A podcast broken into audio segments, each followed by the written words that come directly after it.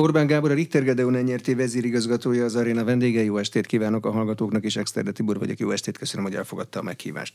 Jó estét kívánok, köszöntöm a hallgatókat is. Ma kaptuk a hírt, hogy az Egyesült Államok élelmiszer és gyógyszerügyi hivatala engedélyezte a Richter készítménye a Vrajlar használatát a major depressziós betegek kiegészítő kezelésére. Ez a hír mit jelent pontosan? Nagyon vártuk ezt a hírt, ezzel válik teljessé ennek a készítménynek a felhasználási köre talán emlékeznek, hogy egy nagyon nagy forgalmú, sikeres pszichiátriai terápiás területen használt készítményről van szó. Akut skizofréniában kezdték el használni 7 évvel ezelőtt Amerikában ezt a magyar felfedezést, és most már nem csak skizofréniában, hanem bipoláris betegségben, bipoláris depresszióban, és már major depresszióban is használható lesz. Ez azt jelenti, hogy ez olyan, mintha egy másik gyógyszert engedélyeztek volna, mert ez egy másik betegség. Nagyságrendjét tekintve olyan lesz, igen, ez egy kapcsolódó, de kétségkívül elkülönülő betegségcsoport, tünetcsoport az eddigiekhez képest. Ez azt jelenti, ez a gyógyszer most már egy teljes skizofrén és depressziós spektrumon használható lesz. Ugye ez a gyógyszer, aminek a molekulája a kariprazin. Így hívják Ez a hatóanyagot. Hatóanyaga a kariprazin. Ez magyar fejlesztés, ezt itt találták ki a Richternél. 20 évvel ezelőtt szintetizálták a kollégáim a Gyömrű úton, és nagyon büszkék vagyunk rá, hiszen ez az első és egyetlen magyar ö, találmány, ö, gyógyszer molekula, amelyet az amerikai hatóság engedélyezett. Ez egyébként egy ritka dolog, hogy egy közép-kelet-európai fejlesztést úgy engedélyeznek, hogy gyakorlatilag most már majdnem mindenhol a nagy piacokon elérhető? Mondhatni egyedülálló. A modern kori, vagy a gyógyszeripar modern kori történetében egyedülálló ez a jelenség, és nagyon büszkék is vagyunk rá, hogy ez a Ritterből származik. Annál is inkább, mert a utóbbi időben, elmúlt 30 évben nagyon ritka az a magyar gazdaságban, amikor jogdíjat kapunk valami után, ami itt lett szabadalmaztatva, és innen lett kifejlesztve hazai szellemi bázison. A fordítottja sokkal jellemzőbb, amikor mi fizetünk jogdíjakat, kamatokat, mindenféle jogcímeken áramlik a deviza kifelé ebben a mai szorult makrogazdasági helyzetben azt hiszem, hogy annak a több millió dolláros bevételnek különös jelentősége van, amit a Richter ezen a csatornán szerezni tud a hazai gazdaság számára. 29-ben jár le a szabadalmi védelem. Ezzel a kiterjesztéssel a molekula bevételi potenciálja, vagy a gyógyszer bevételi potenciálja hogy alakul? Most, hogy major depresszió kiegészítő kezelést is lehet vele csinálni. Szélesedik a betegeknek az a köre, akinek írható ez a készítmény, akiket meg lehet vele gyógyítani. Hangsúlyozom ugyanakkor, hogy ez az Egyesült Államokban érvényes, az ottani hatóság ismerte el ezt az alkalmazási lehetőséget. Európában, skizofréniában használják ezt a szert, így Magyarországon is, és a legtöbb országban, Európán és az amerikai piacon kívül skizofréniában használatos. Van ilyen értelemben összefüggés az amerikai piac, meg az összes többi piac között, hogyha ott mondjuk major depresszió kiegészítő kezelésére is engedélyezik, akkor várható, hogy azt máshol is fogják ugyanerre engedélyezni, és ugyanígy kiterjeszteni a kezelhető betegek körét? Egyre erősödik az együttműködés a különböző hatóságok között, de azért ilyen közvetlen összefüggés nincs. Klinikai vizsgálatokat kellene végezni ezzel a molekulával máshol is ahhoz, hogy ebben az indikációban elfogadják, de ezt nem fogjuk kezdeményezni, ezt nem fogjuk forszírozni. Japánban fut jelenleg klinikai vizsgálat kariprazinnal, éppen azért, hogy az ottani piacon és skizofréniában el tudjuk majd indítani, de további terveink ezzel a molekulával nincsenek, az erőinket most már a következő fejlesztésre összpontosítjuk. Mennyi egy molekula életciklusa körülbelül? A kifejlesztéstől kezdve a pénztermelő képessége végéig tart, amíg le nem jár a szabadalom? Addig tart, amíg le nem jár a szabadalom, és meg nem jelennek a generikus készítmények akár 20 év is lehet ez a szabadalmi periódus, de hát azt kell látni, hogy a fejlesztési időszak ezzel átfed. Tehát amíg ö, piacon van a készítmény, az egyáltalán nem 20 év, a szabadalmaztatás nem a piacra vezetéskor történik meg, hanem sokkal előbb. Így történt ez a Kariprezin esetében is. 2004-ben születtek az első szabadalmak, és ezt követően aztán 2016-ban került piacra, nagyjából 13-14 éve van arra, hogy visszakeresse a befektetett erőforrásokat. Mindent szabadalmaztatni kell, amit lefejlesztenek a kutatók? Hogy van ez a gyógyszeriparban? Nem kell mindent szabadalmaztatni, azt kell szabadalmaztatni, aminek újdonság értéke van, és ezt kell bizonyítani többek között a szabadalmi eljárásban. Mikor látszott először, hogy a Kariprezin ekkora utat fog bejárni? Első pillanatban látták a szabadalomnál? Nyilván nem volt másnak ilyen, azért szabadalmaztatták. Nagyon érdekes, hogy a, a Kariprazin megjelenésekor már 12 generikus készítmény volt a piacon skizofrén és bipoláris betegségek ellen. Mondhatná azt is az ember, hogy mit keres ott még egy fejlesztés. Hát jellemző, hogy amikor 12 készítmény van valamire, akkor egyik se jó igazán. Rá. Mert és mindenki a, próbálkozik. Mert mindenki csak erőlködik, de egyik se tudja azt, amit kellene tudni, és a kariprazin ezért tudott ekkorát robbanni, ha így mondhatom. Többek között azért is, mert a partnerünk nagyon komoly terápiás területi ismeretekkel és kereskedelmi képességgel rendelkezik. Milyen fejlesztésekkel készülnek ezen a területen? 29 után azt mondta, hogy a kariprazin most már nem fogják forszírozni tovább a kariprazin fejlesztése és piaci ezzel kapcsolatos piaci munka során olyan tapasztalatokat gyűjtöttünk össze, ami alapján azt gondolom, hogy képesek leszünk egy követő molekulát piacra vinni a 2030-as években. Ezzel kapcsolatos terveink pozitív visszhangra, érdeklődésre találtak a partnerünknél, az Ebvinél is, ami az egyik legnagyobb gyógyszeripari vállalat a világon ennek lett az eredménye ez a márciusi kutatásfejlesztési megállapodás, ami tulajdonképpen arra vonatkozik, hogy ezeket a tapasztalatokat, adatokat, tudás halmazt egyesítve megkíséreljük egy, egy következő molekula kifejlesztését, ami a alkalmazási kör tekintve egy hasonló, de szélesebb, kicsit más betegségek körére célozna. A követő molekula az azt jelenti, hogy ehhez a molekulához valamilyen szerkezeti köze van, vagy ez csak egy elnevezés? Kémiai értelemben és a farmakológiai támadáspont tekintetében is rokon vele, hiszen a dopamin csatornával val függ össze a hatásmechanizmussal a kariprazinnak is, és a követő molekulának is. Ennél részletesebben nem akarnék erről most beszélni. Tőzsdei cég, és vannak versenytársak. Erről van szó, ugyanakkor a, a neuropszichiátria, mint terápiás fókusz, az megmaradt továbbra is. Az idei üzleti eredményben a kariprazinnak, vagyis a Vrajlárnak mekkora volt a szerepe, ezt látják-e már? Nincs még vége az évnek nincs, de azt látjuk, hogy az EBVI partnerünk több mint két milliárdos forgalmat képes lesz az Egyesült Államokban elérni várhatóan, minden jel erre mutat, aminek az a következménye, hogy a jogdíjbevételek, amiket onnan kapunk, azok a 400 millió dolláros nagyságrendet el tudják kérni. A, összesítették-e már, hogy melyik piacról mennyi bevétele van ennek a molekulának. Ugye nem minden piacon Vrajlárnak hívják valószínűleg a készítményt, amit előállítanak belőle. Sőt, csak az amerikai piacon hívják így, de nem is olyan fontos ez, hogy hogy hívják. A lényeg a, valóban a hatóanyag. És hát látni kell, hogy az amerikai piac ebben a tekintetben kiemelkedik, hiszen mind az árak, mind a volumen tekintetében, és hát az, ennek, ez utóbbinak köze van az indikációs kör ilyen széles voltához is, kiemelkedik az amerikai piac, a, a többi európai vagy, vagy közel-keleti piacok nem tudnak nagyságrendileg sem ide ö, elérni. De azért nem, mert Amerikában többféle indikációban is alkalmas, vagy Amerikában több a, az ilyen típusú betegséggel diagnosztizált ember, más az orvoshoz fordulás kultúrája. Szóval mi a magyarázata annak, hogy ez egy ilyen idézőjelben jó piac? Az egyik oka az, hogy szélesebb az indikációs kör, tehát itt már négy betegség típusra alkalmazható a pénteki ö, ö, hírt követően most már négyről beszélhetünk.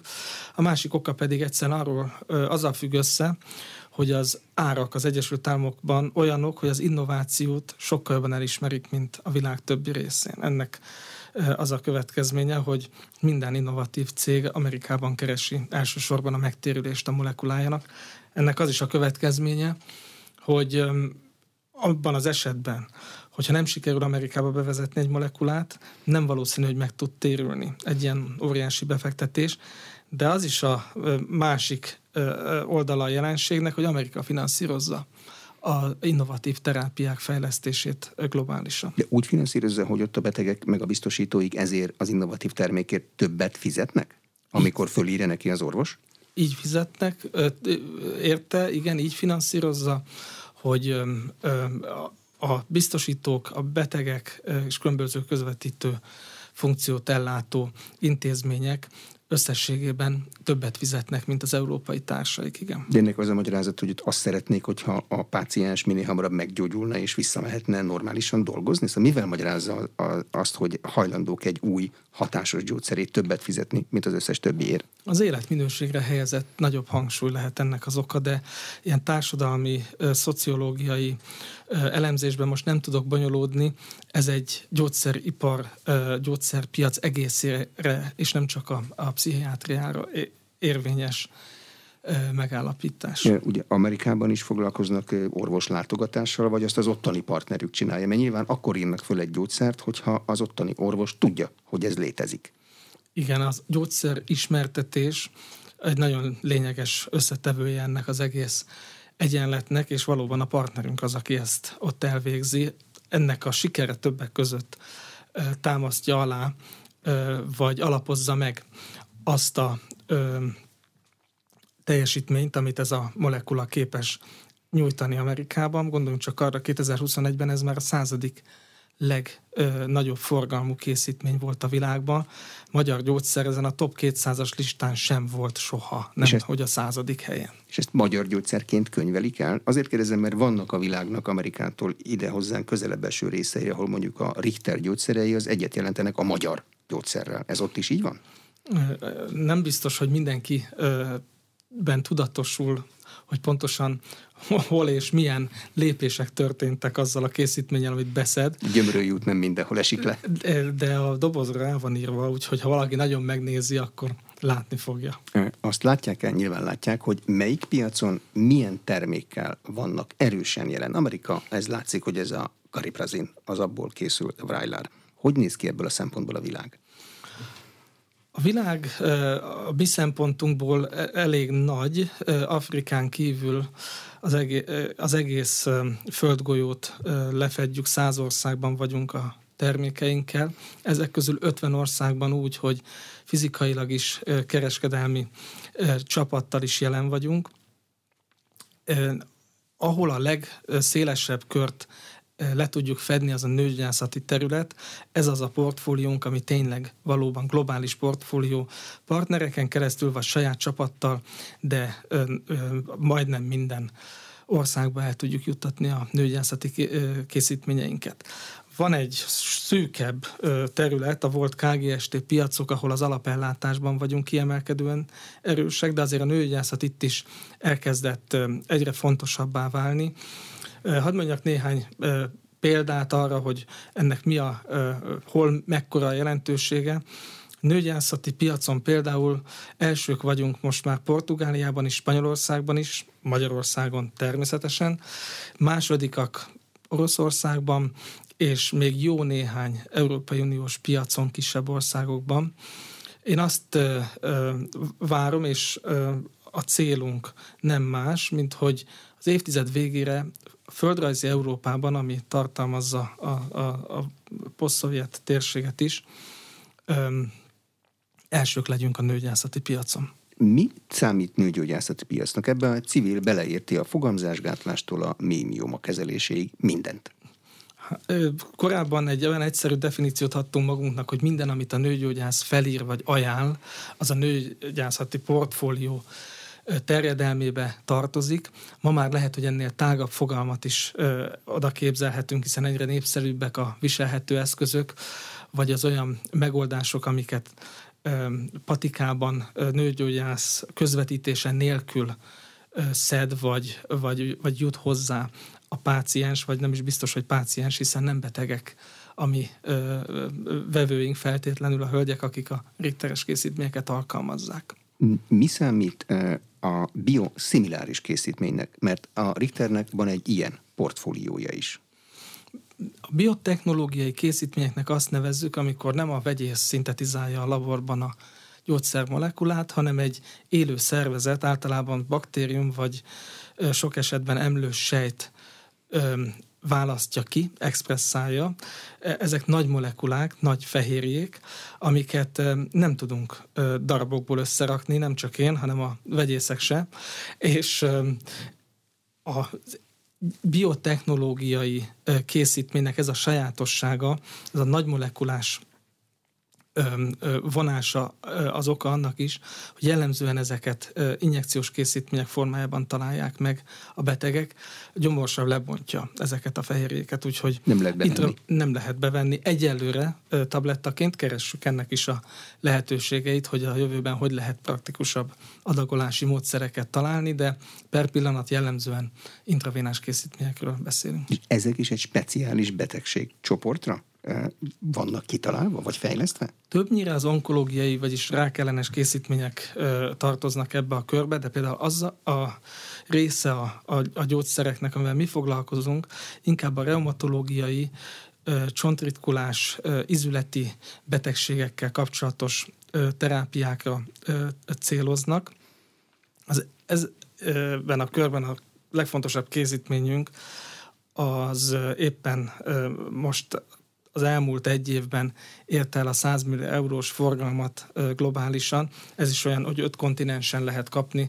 Nagyon büszkék vagyunk rá, hogy így fel tudott futni. A Richter történetében nagyon kevés ilyen készítmény van, amit mi gyártunk, miénk, és 100 millió eurós nagyságrendben tudjuk értékesíteni. Bioszimiláris készítményeknél az igényre fejlesztik magát a készítményt? Meglátják, hogy hol volna rá nagy felvevő piac, vagy megvan a készítmény, és megpróbálják megtalálni annak a piacát? Szóval mi ennek a módszere? A bioszimiláris kifejezést nem magyaráztam meg kellő részletességgel, inkább a biotechnológiáról beszéltem.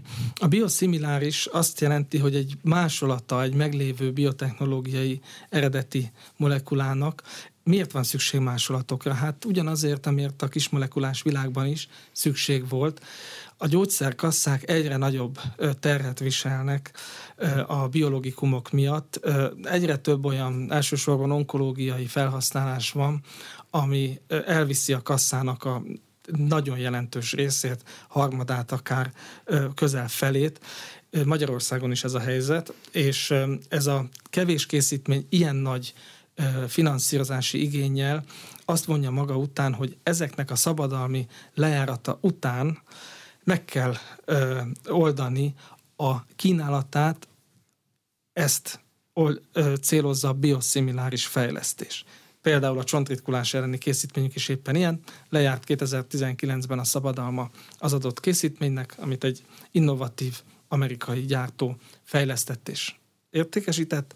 Ennek a kópiáját gyártja le a Richter, tehermentesítve ezzel a gyógyszerkasszákat világméretekben. Nem látok más megoldást a ö, ö, költségvetési nyomás ezen szintjét látva, mint hogy lecseréljük ezeket a méregdrága, nem szeretem ezt a kifejezést, hogy méregdrága, nagyon drága biologikumokat e, ezeknek a biohasonló változatával. Elméletileg bármi biologikum lecserélhető egy biohasonló változatra? Amint a szabadalma lejárt, nincs kizárva, hogy lecserélhető legyen, igen. Jó, de akkor ki fog fejleszteni, hogyha mindent le lehet majd cserélni? Az fog fejleszteni, akinek a legjobb ötlete van? A szabadalmi Vagy periódus... mindenki meg fogja várni, hogy hát ha lejár a másik, és akkor én elkezdem majd biohasonló termékként gyártani. Vannak cégek, akik arra specializálódnak, hogy a szabadalmi lejárat után ö, ö, kezdjenek el piacra lépni, a már nem exkluzív piaci helyzetben, amikor nem csak egy gyártó hozhatja azt a terméket, hanem több is. Ezek tipikusan a kismolekulás világban a generikus cégek. Ezek azok a gyógyszerek, amikkel a legtöbb ember a legtöbb helyzetben találkozik, hiszen az alapellátásban tipikusan ezek dominálnak. Ha nem ezek dominálnának, felfordulna a kassa valószínűleg. Finanszírozhatatlanná válna azonnal az egész ö, ö, egészségügy mindenhol Miért tudták megtartani a KGST piacot? Vagy annak legalább egy részét. Egy csomó cégünk érdekelt volt a KGST piacokban, ma már nagyon kevés. Ezek a piacok ö, nagyon jelentős potenciállal rendelkeznek ma is néhány cég életében, a Richter is ilyen.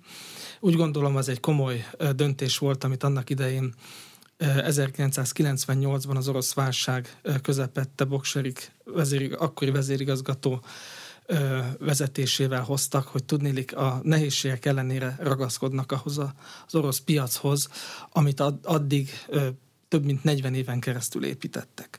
Szerintem az a pillanat volt az, ami ma is lehetővé teszi, hogy az ottani beágyazottságunk egy olyan versenyelőnyt biztosítson, amit nagyon sok más cég nem tud már kiaknázni, mert akkor kivonult. A beágyazottság az azt jelenti, hogy ott saját cégeik vannak?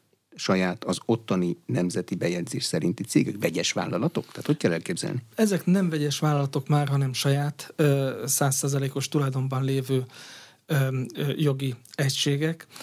Egy kereskedelmi ö, ö, hálózatra kell gondolni, illetve egy olyan gyártókapacitásra, amit azóta hoztunk létre. És ez ott gyárt helyben?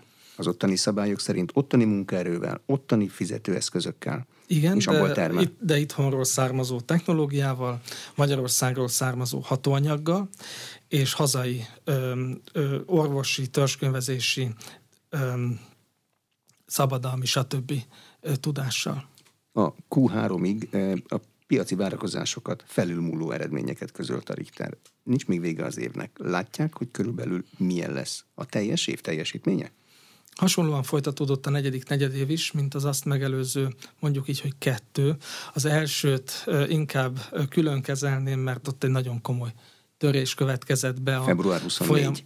folyamatokban február 24-én. Kétség kívül ott le, leállt az ukrán szállítás egy időre, illetve az árfolyamok is szanaszét mentek, úgyhogy ott úgy gondolom, az egy nagyon nehéz pillanat volt nekünk az idén. De amikor február 24-én látták, hogy Oroszország megtámadja Ukrajnát, és elindulnak mindenfelé az árfolyamok, akkor abból milyen következtetéseket lehetett leszűrni? Hát a vállalatok kint voltak, az emberek kint voltak, hatóanyag ment. Mit csináltak? Azt a négy dolgot figyeltük, amit mindig figyelünk ilyenkor, amit a Covid elején is figyeltem, mi van az emberekkel, mi van a folyamatainkkal, mi van a vevőinkkel, és mi van a pénzzel. Ezt a négy dolgot néztük, és végül mindegyikkel volt valami, de aztán mindegyiket sikerült leküzdeni. Nem azonnal, de néhány hónap alatt, és volt, ami aztán megint elromlott, de ez egy folyamatos menedzsmentet és folyamatos figyelmet igényelt ez, a, ez az egész orosz ukrán háború okozta megváltozott helyzet. Mikor látták, hogy a dolog egyenesbe fog jönni? harmadik negyed évben? Nem minden jött egyenesbe egyszerre. Először úgy látom, a pénz oldódott meg a legkönnyebben, vagy úgy emlékszem, hogy a pénz oldódott meg a legkönnyebben. Egyáltalán nem volt biztos, hogy tudunk devizát váltani. Egyáltalán nem volt biztos, hogy tudunk devizát utalni. Az se volt biztos, hogy a vevőink tudnak majd fizetni ebben az új gazdasági ö, szankciós, illetve orosz belső feltételrendszerben. Ne felejtsük el, recesszió alakult ki az orosz gazdaságban nagyon hamar. Tehát ezeket mind rendezni kellett, de viszonylag rövid úton itt tisztázódott a helyzet. Mindenki tudott fizetni? Rendben mentek az utalások? Végül igen, nem automatikusan, de megtaláltuk a módját annak, hogy jogszerűen, korrekten, hogy lehet ezt lebonyolítani ebben a megváltozott környezetben is. És ez Oroszországban, Ukrajnában ugyanez a helyzet? Háborús országokról van szó, kiegyenlítik a számlákat a Richter felé határidőre? I- igen, fontos megjegyezni, hogy szankciók közvetlenül nem sújtják a gyógyszerpiaci működést, gyártást, értékesítést, tehát elvileg ugye nem kéne semminek történni, gondolhatná valaki, aki messziről figyeli az eseményeket. Sokkal bonyolultabb volt közelről látva ez az egész, de igen, a válasz röviden az, hogy egyelőre a kintlévőségeinkkel semmiféle probléma nem volt az idén. Gyártási folyamatok is, amik kint működnek, azok ugyanolyan intenzitással mennek? nem lenne teljesen őszinte, ha azt mondanám, hogy pontosan ugyanolyan intenzitással kicsit lejjebb kapcsolt az ottani üzem, hiszen nem tudtuk megbecsülni, hogy a forgalom hogy fog alakulni. Óvatosabbak voltunk, kisebb készletekkel dolgoztunk az orosz relációban az idén. Ez utólag visszatekintve nem igazolódott. A ottani gazdasági vásárló erő csökkenése kapcsolatos félelmeink végül nem váltak valóra. Fogyott a, nagyjából az az a mennyiség, ami egy normál évben szokott. Hmm, tehát az igények ugyanúgy megmaradtak? Körülbelül. Az árak változtak? Ezt hogy számolták? Nyilván mi háborúban minden fölfele megy. Így történt ez ott is. Két szemegyű áremelkedés következett be a gyógyszerpiacon még márciusban, és aztán ez így is maradt. Ne felejtsük el, az infláció Oroszországban is azért elég számottevő, nem akkora, mint itt, hiszen az energia helyzet teljesen más, érthető okokból. Nekik van, nekünk nincs. E, ez a fő különbség. Viszont ezzel együtt is volt egy, illetve van egy komoly infláció, amely a gyógyszerpiacon is megjelent. Az emberek, akiket a Richter foglalkoztatott, ők rendben vannak? Tehát azt mondta, hogy őket is figyelni kellett. Őket is figyelni kellett. Elsősorban az ukrán kollégáinkat, több mint 200 emberről beszélünk. Azok, azokat is közülük, akik menekültek, és azokat is, akik ott maradtak. Szerencsére biztonságban vannak jelenleg, és folytatják a munkát, ami egészen elképesztő hősies helytállást feltételez egy ilyen időszakban. Konkrét számokról még nem beszéltünk. Az Egyesült Államok és Oroszország a két legnagyobb bevételű régió, ugye? Ezt látjuk. Innen mennyi pénze jön a Richternek? Éves szinten egy kb. 700 millió euróról beszélünk.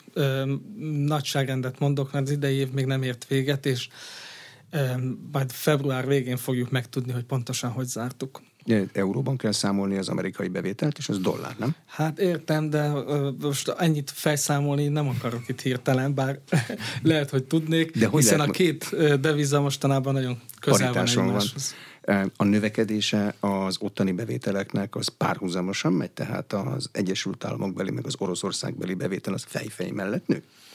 Az elmúlt hat évben az amerikai növekedés lényegesen ütemesebb volt, mint az orosz, és ennek az volt részben a mögöttes oka, hogy az orosz piacon a rubel leértékelődése hazai vagy devizában vagy euróban kifejezve folyamatos eróziót okozott. Ez most az idén megfordult, egy sajátos helyzet van, Rubel felértékelődött ebben a háborúban, ami nem a háborúnak köszönhető, vagy csak legfeljebb nagyon áttételesen, hanem az energiapiaci felfordulásnak. Oroszország nettó exportőr, és rengeteg energiahordozókból származó devizás bevétele van, miközben az a tőke export, amit ők korábban hát nagy üzemben műveltek, az ma már nem lehetséges a szankciós politikák következtében. Ennek az az eredménye, hogy nagyon sok devizája van Oroszországnak, halmozódik, így a rubel is nagyon erős, és ez nekünk az orosz bevételeinket fölfelé vitte az elmúlt kilenc hónapban. Mm, a árfolyam hatások nélkül azt látják, hogy mekkora lett volna a Richter bevétel növekedése eddig? Látjuk, igen, és az eredetileg megcélzott kb. 10%-os ütemet tartani tudtuk. Az első 9 hónapban bő 12% volt a növekedés üteme. Ez, norm, ez általában a jelenlegi termékportfólióval egy természetes növekedési ütem? Tehát erre, ez az, amire azt mondják, hogy ezt tervezzük, ha ehhez tartjuk magunkat, akkor az jó? A 10% amit megcéloztunk, egy ambiciózus cél volt. Ebben a környezetben, ami végül itt kialakult az idén, azt kell, hogy mondjam, nagyon elégedettek lehetünk. Azzal az eredménnyel, amit ö, ö, idáig tudtunk hozni, és ez a kollégáim részéről egy hatalmas erőfeszítés eredménye volt. Hol van a Richter Gedeon nyerté a világ gyógyszeripari piacában? Itt nálunk mindenki ismeri, azt gondoljuk róla, hogy egy multicég. Multicégnek, multicég vagyunk, bár lehet, hogy a tankönyvi definíciónak nem mindenben felelünk meg. Magyar viszonylatban ez egy nagy vállalat, a Richter. Világviszonylatban inkább egy középvállalatnak felelünk meg. Talán ráférünk a top 200-as lista végére, ott lehetünk az utolsó húszban szerintem.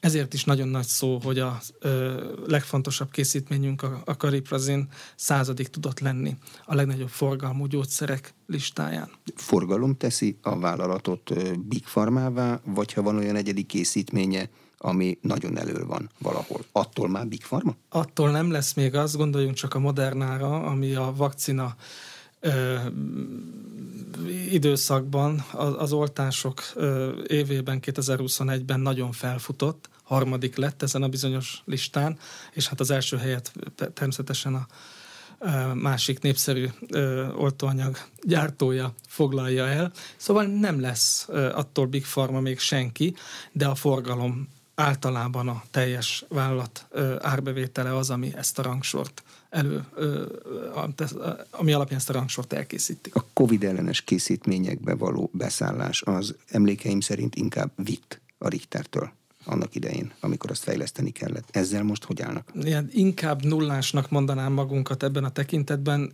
Nagyon fontos nekünk az, hogy ilyen helyzetekben a, a magyar gazdaság és a magyar társadalom érdekében mozgósítsuk az erőforrásainkat és a tudásunkat. Így tettünk 2020-ban is, amikor elindult a, rendezivir fejlesztésen állunk. Pénzügyileg ez nem volt egy nagy jelentőségű fejlesztési projekt nálunk semmilyen irányban. A vakcinagyártás az egy teljesen másik pálya abban a Richter akkor semmilyen szinten nem vesz részt. Vírussal nem tudunk dolgozni, és ez korlátot szab az ambícióinknak. Mind az adenovírus alapú vakcinák, mind a, a, az előtt vírus alapúak esetében ez egy gátat jelentett. Most már kevésbé akut a kérdés. Egyelőre nem foglalkozunk ezzel a témával bővebben vagy mélyebben. Gyógyszergyárnál az egy döntéskérdés, hogy tud-e vírussal foglalkozni, vagy nem? Amelyik nem tudod, a közelében nem mehet vírus? Tehát ezt így kell elképzelni? Igen, hiszen nem tudjuk a keresztszennyeződéseket megakadályozni, sem pedig a kollégáink egészségét megvédeni akkor, hogyha vírussal kell dolgoznunk olyan helyen, ahol erre nincsenek meg a feltételek. A kutatás tevékenységi fejlesztésük az hogyan alakult? Ebben a elég bonyolult időszakban, mert volt Covid is, meg most még háború is van. Az elmúlt néhány év semmi esetre sem mondható normál business as usual körülményeknek. Tovább tudtuk idén növelni ennek ellenére a kutatásfejlesztési erőfeszítéseinket. Ez a ráfordításaink szintjén is látható. Több olyan klinikai vizsgálatunk fut, ami nagyon komoly pénzügyi és szellemi erőfeszítést igényel. Én azt remélem, hogy ezek a befektetések még az évtized vége előtt termére fognak tudni fordulni, és meg lesz annak a hozadéka, hogy Kelet-Közép-Európa legnagyobb innovációs bázisát működtetjük. De itt a bevételből elkülönített rész százalékában lehet azt jól megmondani, hogy mennyi egy gyógyszergyárnál az elegendő kutatásfejlesztési pénz? Vagy valami más mérőszám van erre? Ez a leggyakrabban alkalmazott ö, megközelítés. Ugyanakkor óvnék attól, hogy a input felől ö, közelítsük ezt meg feltétlenül, hiszen nem az számít, hogy mennyit teszünk bele, hanem hogy mit veszünk ki belőle.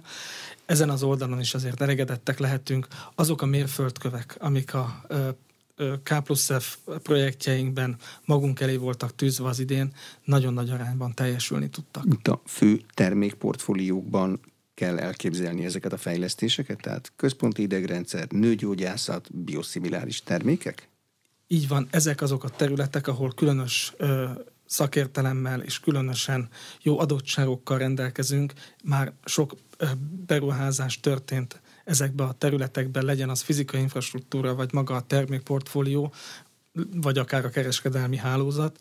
Így itt ö, számolhatunk ö, komoly megtérüléssel, ezért ide összpontosítjuk ezeket a anyagi ráfordításokat is. Amikor egy gyógyszergyár fizikai infrastruktúrát épít, az magyarul azt jelenti, hogy új gyáregységet hoz létre valahol az országban? Igen, így kell érteni.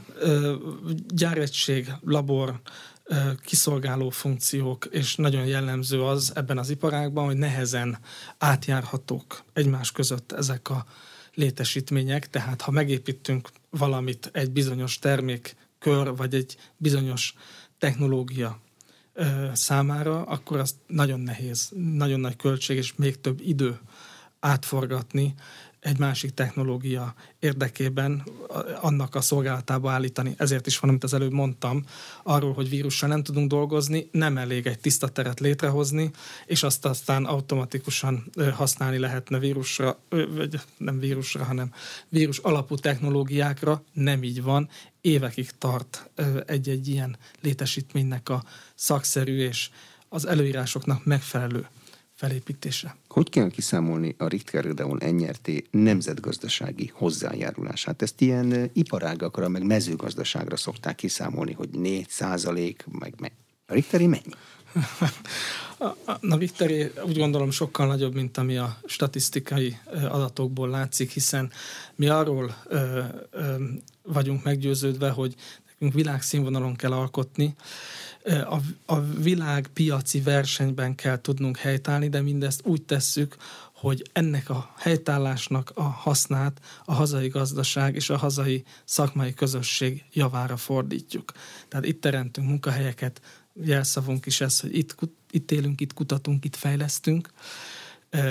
Ez a külföldön megtermelt profit visszaforgatása a hazai infrastruktúrába, hazai a magas hozzáadott értékű munkahelyekbe, a hazai szellemi és innovációs környezetbe, hátországba, ez adja, úgy gondolom a Richter valódi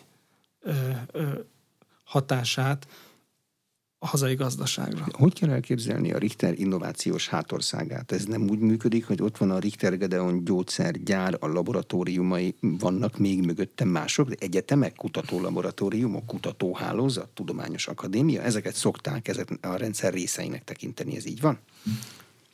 Ma már azt mondják sokan, hogy a nagy cégek nem egymással versenyeznek, hanem ökoszisztémák versenyeznek egymással, vagyis a cégek és a körülöttük felépült ö, gazdasági, tudományos, üzleti, ö, innovációs közeg, és ide tartoznak kétségkívül az egyetemek is, és mindazok a ö, tudásközpontok, tudásintenzív, akár kisebb vállalatok, ahonnan azok a gondolatok felfedezések szárba tudnak szökkenni, amit aztán ipari léptékben egy gyógyszergyár tud termőre fordítani. Tehát kisebb laboratóriumok bekopogtathatnak a Richterhez azzal, hogy van egy ötletem, de nem tudom megcsinálni, mert nincs olyan környezetem hozzá, csináljuk meg. Rendszeresen előfordul, igen, hogy akár a technológiai képesség, akár az anyagi erő, tehát a pénzügyi erő hiányzik ahhoz, hogy folytatódni tudjon egy ilyen ígéretes kezdeményezés, és igen, nagyon sok ilyen megkeresést kapunk.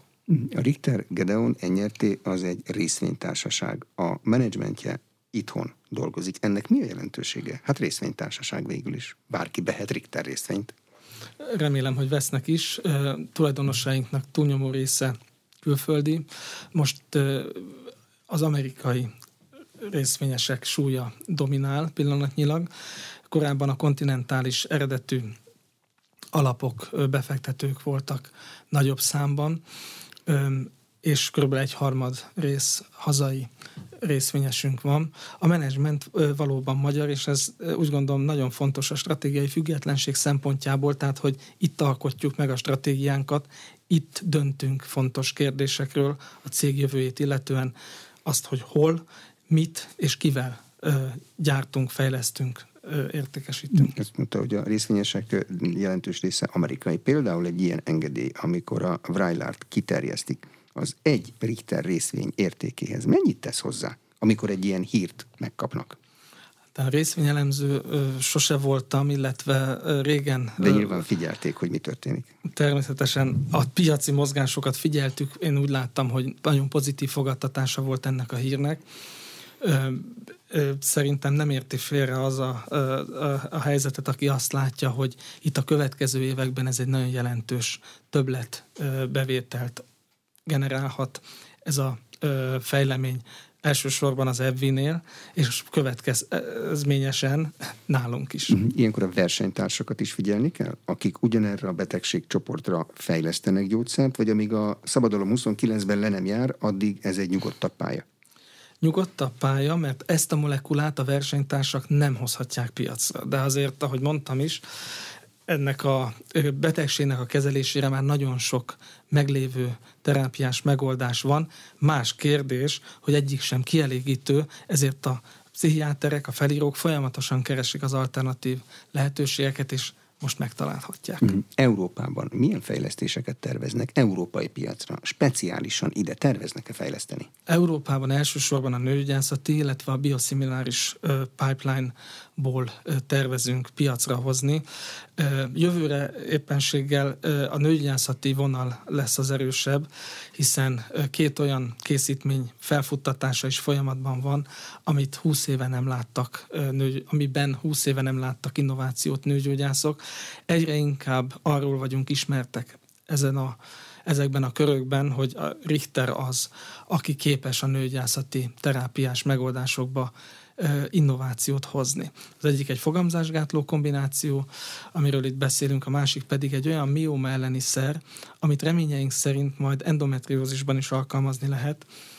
Ennek a jövő év tavaszán, második negyedévben várható ezzel kapcsolatos hír. Én nagyon bízom abban, hogy itt sikerül egy áttörést elérnünk, mert mindig is feltett szándékunk volt, hogy ezeket a betegségeket sebészeti beavatkozás nélkül meg lehessen gyógyítani. Itt egy országban kell valamely nagyban erre engedélyt kapni, egy uniós engedélyezési folyamaton kell átmenni, és akkor az megvan, akkor az mindenkire érvényes. Melyik az út? Az Unióban a központi eljárás az, ami célra vezetőbb, ez sok adminisztrációt meg tud spórolni. Amit viszont el kell itt mondani az az, hogy sajnos ezt követően az árazási folyamatok, illetve a társadalombiztosítási befogadás folyamata országonként eltérő, és ez még nagyon sok munkát és nagyon sok időt vesz igénybe, mire mindenhova el tud jutni a betegekhez a készítmény. De a társadalombiztosítási befogadási folyamatokat ugyanúgy klinikai vizsgálatokkal kell megtámasztani, vagy ez már egy administratív folyamat? Administratívnak nevezném, mert újabb klinikai vizsgálatok itt már nem játszanak szerepet, de a meglévőknek az értelmezése és a hasznának az életminőségre, az élet hátralévő élet hosszára vonatkozó hatása, a haszon kockázat mérlegelése az ebben a szakaszban történik. És ezek nemzeti hatáskörök? Tehát ez mondjuk másképp értelmezi ezt a hasznot, elérhető hasznot a francia meg a német hatóság? Jelenleg igen. Uh-huh. És akkor mind a kettőt meg kell győzni, hogy ez az ő mércéjük szerint is megfelelő, és akkor lehet arra a piacra bevinni? Akkor lehet azon a piacon és olyan árat kapni, majd akkor lehet ezen a piacon elérni azt, hogy a közfinanszírozás részévé váljon az a bizonyos terápiás megoldás. Csak a közfinanszírozás részévé tett terápiás megoldásban érdemes gondolkozni? Mert azt lehet tömegesen csinálni, annak van fedezete, azt lehet a betegek kellően széles köréhez eljuttatni, és biztosítani azt, hogy akinek kell, az meg is kapja ezt a készítményt. Hogyha nagyon drágán áruljuk a piacon, akkor nagyon kevés beteghez tud csak eljutni. A nagyon drága az egy gyógyszernél az, hogy annyiért árulják, amennyibe az valójában kerül? Hogyha a fejlesztési költségeket is hozzáadjuk, igen, az azt jelenti, hogy akkor az, azt bele kellene valamilyen módon kalkulálni, amibe a megelőző tíz év során a klinikai vizsgálatok sok tízmilliós, sok százmilliós költsége került, igen. Ez olyan piac, ahol egy amerikaiak által kifejlesztett, ottani környezetben fejlesztett gyógyszer annak ugyanaz az ára végül, mint mondjuk a Richternél fejlesztett gyógyszernek? Igen, nem az számít, hogy kifejlesztette ki, hanem az, hogy melyik piacon próbáljuk meg elsütni. Uh-huh. Nőgyógyászati, is fogamzásgátlási termékekben mi innovációt lehet még kitalálni? Ott vannak fizikai eszközök, vannak szájon át bevehető eszközök. Mi van még? A fogamzásgátlás esetében a ö, progeszteron komponense a fogamzásgátlóknak egy hormon, ami a ö, ö, ovulációt gátolja, tehát a teherbeesés kockázatát minimálisra csökkenti. Ez egy viszonylag standard dolog, ilyenből többféle megoldás létezik, de nem ezen a vonalon van elsősorban az innováció lehetősége. Sokkal inkább az ösztrogén komponens esetében van egy olyan kérdés, hogy hogyan hat maga a fogamzásgátlás a női ciklusra, a vérzésre, a különböző a haj, bőr, közérzet, stb. Egyáltalán nem mellékes tünetekre, részek. és ezek a részletkérdések ott dőlnek el, hogy ez a bizonyos ösztrogén pótlás hogyan valósul meg.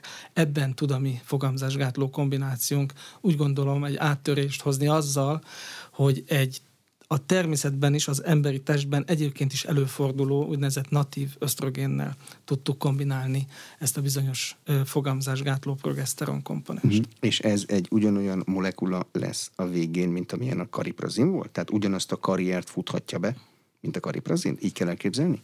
Igen, ez egy innovatív molekula, annak ellenére, hogy a természetben megtalálható, ennek a szintézise az egy ö, ö, nehéz feladat, és ennek a ilyen irányú felhasználása szintén egy innovatív megoldás. Tehát igen, Amerikában is ez a készítmény kapható, nem mi vagyunk a forgalomba hozatal jogosultjai, mert nem mi vagyunk a, azok, akik kifejlesztették ezt a molekulát, mi is licencbe vettük.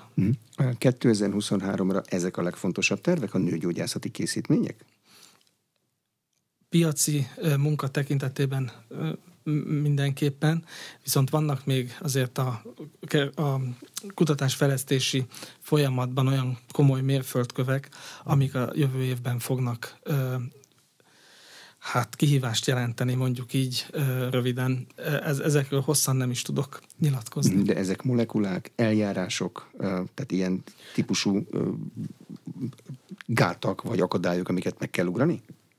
Igen, klinikai vizsgálatok, technológiai validációk, olyan kanyarok, amiket be kell vennünk ahhoz, hogy piacra érjünk a molekulával a megcélzott időben, nem jövőre, hanem az azt követő években. Az azt követő évek az, az mennyi lehet? Egy év, öt év, tíz év, vagy meg kell szokni azt, hogy a molekula megtalálásától kezdve négy-hat év, mire abból gyógyszer lesz, vagy annál is több? Az innovatív készítmények esetében ez sokkal több év, inkább 13-14.